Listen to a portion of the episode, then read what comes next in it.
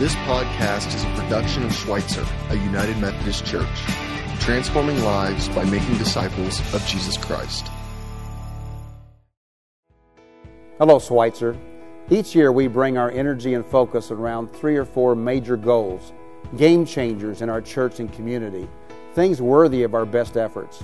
We're excited to share with you now our goals for 2015.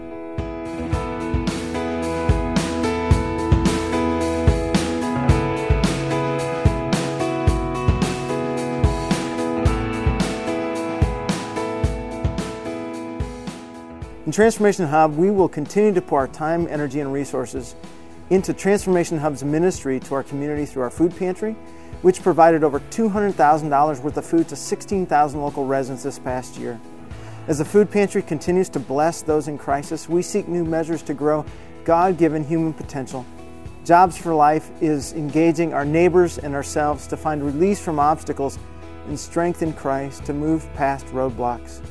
This spring, the East Stamford Neighborhood Garden will break new ground on Schweitzer's property. Neighbors will plant a garden, cultivate community, and harvest good fruit for body and soul. Transformation Hub longs for the breaking in of God's kingdom in every area of life. The message of the gospel just blows me away. The God of the universe wants to relate to us like a father to his kids. Here at Schweitzer, we want you to experience a meaningful and growing relationship in a lifelong process of following Jesus. A great place to start is with our Connection class series. We'll then encourage you to immerse yourself in APP for Growth, APP, assess, plan, practice. So you assess where you are, you devise a plan, and then you put that plan into practice.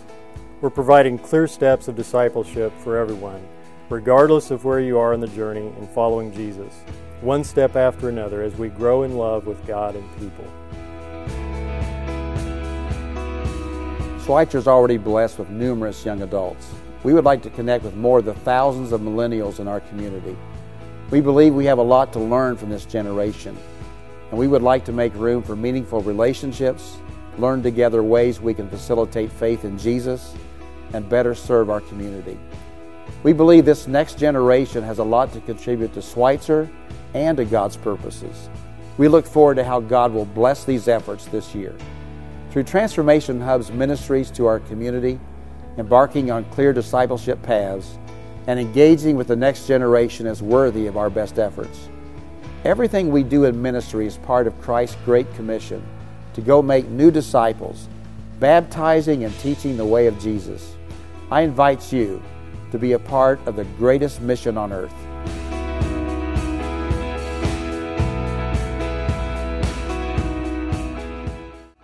Our mission at Schweitzer always stays the same. We're here to transform lives by making disciples, followers of Jesus. But how we live out that mission, how we live into that mission, differs from year to year. And so this year, as the video just shared with us, we have three main thrusts in our vision this year. Transformation Hub is one of those major thrusts where we're doing this stuff out in the community. 16,000 different residents receive food through our food pantry. Thank you for bringing food today. Even you Patriot fans have deflated your food items just slightly. We're still glad that you brought food today. That was a joke. Okay. Um, jobs for life. We have 13 students in our current session, and that's absolutely awesome. Where we're going to keep doing this, we're going to keep doing this, we're going to keep doing this, keep doing this where by the end of the year, hopefully 40 some different individuals have graduated with an intense eight week process where they've learned jobs, uh, skills for jobs, for employee, to be better employees, better family people, better disciples of Jesus Christ.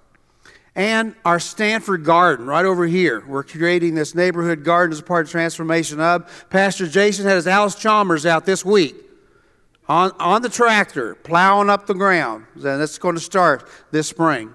Millennials, we are excited about all the young adults that we have in the church, yet we know that there's thousands of millennials that are in this community. And we want to connect better with them in an intentional way. We know that they, the millennials, you who are here today, have a lot to offer us, offer the kingdom of God. And hopefully we have something to offer you too. So we want to intentionally, uh, in an intentional way, build that sense of ministry with you and to get in relationship better with the millennial population in Springfield. Today, that third part of the goals is a clear discipleship path.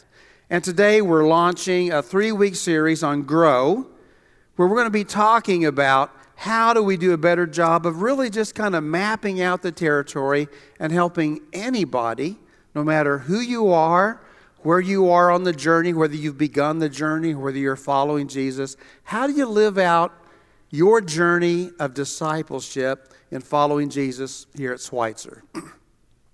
We've had many newcomers say to us, uh, you know, you're a friendly place, and we like the food, and uh, we enjoy worship, and uh, we like what you do as a church for the community, but sometimes it's kind of hard to connect around here. Sometimes it's hard to kind of get started. And so we hope that today and in the next couple of weeks, we help you to figure out how do I personally, each one of us, grow and get connected with Jesus? And how do we keep growing with Jesus, no matter where, whether, where we are on the journey? So today, as, as we start, we're going to look at some scripture today about how Jesus called people to follow him when he walked this earth. And we think it's very similar today. The same way that people got started 2,000 years ago is very similar to the way people get started today. You may know that uh, in, the, in the scriptures and in the gospels, the Matthew, Mark, Luke, and John accounts that we have of, of the early days, the ministry of Jesus, that Jesus had many followers. There were many people that followed him. Now, somewhere along the way, many of them stopped following him. So there was the crowd of people. There were the 70 that followed him. Then there were the 12. The 12 men, the 12 apostles, sometimes they're called disciples. And what we're going to look at today is how Jesus called four of them, the response of four of them. Two sets of brothers in this gospel today. Let's read together. So while walking by the Sea of Galilee, he, speaking of Jesus, saw two brothers, Simon, who was called Peter, and Andrew, his brother, casting a net into the sea, for they were fishermen. And he said to them, Follow me, and I will make you fishers of men. Immediately, Immediately, they left their nets and followed him. And going on from there, he saw two other brothers, James, the son of Zebedee, and John, his brother, in the boat with Zebedee, their father, mending their nets. And he called them. Immediately, immediately, they left the boat and their father and followed him. So here's the story of two sets of brothers Andrew and Simon, James and John. All of them were fishermen, they were professional fishermen. And Jesus calls them. Now, is this the first time that he's met them or interacted with them? No, as you put the composite of all the Gospels together, we know, for example, that Andrew was following a guy by the name of John, a different John, John the Baptist, who actually was Jesus' cousin, who baptized Jesus. And Andrew heard John, the guy that was his mentor, say, This is the Lamb of God. Look at him, the one that takes away the sins of the world. And so Andrew here's this guy that is in his life that knows Jesus. And because John says that to Andrew, what does Andrew do? Andrew starts following Jesus. And Andrew says, Well, come on, hang out with me for a day. And Andrew goes and spends the day of Jesus. And then when Andrew is done spending the day of Jesus, he's so impressed with Jesus that what does, what does he do? But he goes and finds his brother Simon, who's called Peter. And he says, We found him. We found the Messiah, the Christ, the anointed one. And that's how they get started. Now, because Simon and Andrew, James and John were all professional fishermen. And because the Sea of Galilee isn't that large, I think it's about 13 miles at its greatest width, it's not unreasonable to think that all these guys knew each other. They were professional. So I, this is not in the Bible, but with just a little bit of sanctified imagination, it's not a long stretch to think that Simon and Andrew were having breakfast one morning with their, their professional friends, James and John. And over breakfast, in the course of the conversation, they said, Dudes, we've met this guy, Jesus. He's incredible. You'll want to meet him too. And so there's always a prequel, isn't there? There's a prequel to the steps, there's a prequel to the story. Before someone comes to know Jesus, there's a backside. Chances are, if you are a Christ follower, if you personally walk with Jesus and you're following Jesus and you're in relationship with Jesus, you got started because somebody you knew, someone you trusted, someone that you believed in, a spouse or a friend or a parent, someone introduced you or encouraged you to check Jesus out yourself. Isn't that the way it works? So, Andrew had John. Simon had Andrew. James and John had Simon and Andrew. We get connected in that way. There's always a prequel to the story. Maybe you're someone that's not a follower of Jesus. Maybe you're here to investigate or check it out, or you keep bumping into Christians and you, are hungry for something. Something's missing in your life. And that, that's, a, that's great. I'm so glad you're here. And we recognize that just as Jesus called these 12 guys to follow him to a three year apprenticeship, do you know how long it typically takes someone who begins to do some investigative work about Jesus before they become a disciple of Jesus? Two to three years. Go figure. And so, in that relationship, we, we encourage you to, to just do the investigative work. You know, before you get married, you probably want to go out on a date or several dates. Recommend it. Before you enter into an enterprise or a business partnership with someone, you want to have a relationship with that person. You want to build some trust. In the same way, before someone drops their nets and follows Jesus, there's those prequel stories I want to say a word to you. Who are Christ followers? Who are following Jesus? Who are you encouraging? Who are you inviting to come and know this Christ?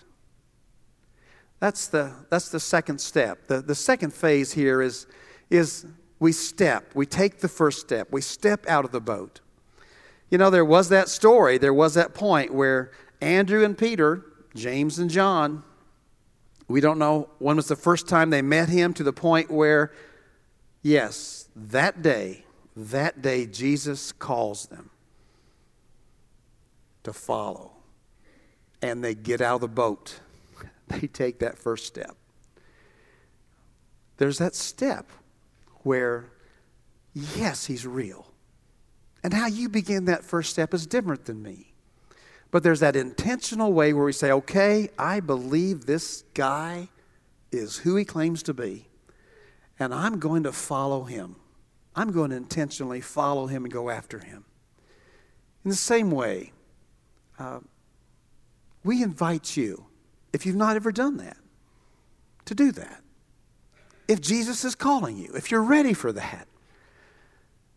And then to begin that continuous journey of following Jesus, where there's these endless sequels that occur time and time again. You know, Peter and James and John and Andrew, they follow Jesus, and it's an unending journey, and it's an uneven journey. They fall down, they mess up. Do you know of any Christian that's perfect? Do you know of any disciple or follower of Jesus that doesn't mess up? I've never known one. Or if I didn't know about their messes, I did not know them well.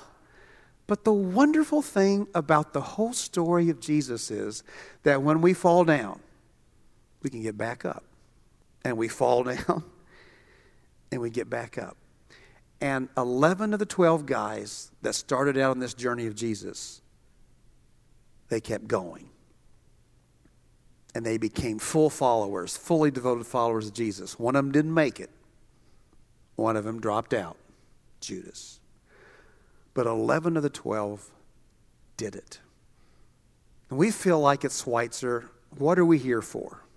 We are here to help people to get to know Jesus to follow Jesus, to know Him in a personal, real, intimate way, and to get to that point where you're willing to leave behind whatever gets in the way that keeps you from following Him.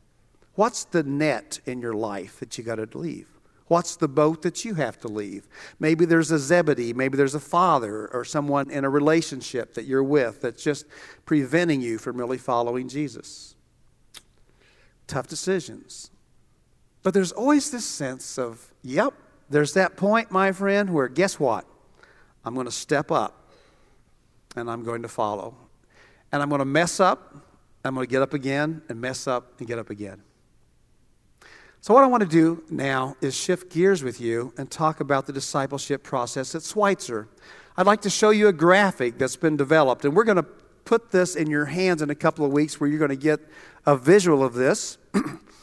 but essentially, this is how we would suggest someone get started at Schweitzer. So if you are someone that's just new to the church and you don't know where to begin, Pizza with the Pastors is a great place. We have Pizza with the Pastors the first Sunday of each month. And today, downstairs, Memorial Hall, noon, we'll have pizza. It's a great time to ask your questions, to bring your questions, and we get a quick summarization of what Schweitzer's about and some of the ways that you can get connected. Now, one of the things that we're real excited about is a Connect class series that's going to begin right after Easter. We know that's a couple of weeks away. But in the Connect class, it's going to be set up every week, a couple of sessions every Sunday. And the first Sunday of the month, you'll learn this, or the second, or third, or fourth. You go to all four sessions. And you learn about our basic beliefs, and you learn how to discover your ministry, and you grow as a follower of Jesus, and you develop your own personal assessment plan and action plan, which is what we're going to be talking about later in this message. Now, in a couple of weeks, and I'm giving you several examples here, is we're going to start small groups during Lent called Grow in the Bible. And you're going to learn more about that next week, Grow in the Bible. But for the next couple of weeks, Jeff Fugit. Jeff, please stand up because you always like to be in the limelight and people to know who you are. I know, I know you, Jeff. But Jeff is our connection dude. And Jeff is connected and developed a two week series next Sunday and the following Sunday on uh, Bible for beginners and people that just, you know, you, you may just think, I don't know a thing about the Bible. That's okay. It's a great opportunity to do that for two weeks. So, what we're saying is, we are putting forth efforts and clear pathways where we want people to find their place of connection. You may be a member of Schweitzer, you may have been around here for a long time, and yet you know you're not connected. You're not really worshiping and growing and serving the way that you want to. The Connect class will be for you, or the Grow in the Bible series coming up will be for you. And so the idea is that all of us in our following Jesus, we all worship, we all grow, and we all serve.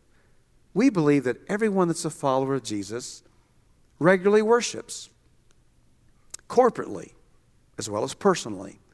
We believe that everyone that's following Jesus is a part of a grow class or a group or some learning opportunity. If you are just doing this solo, you're going to stumble.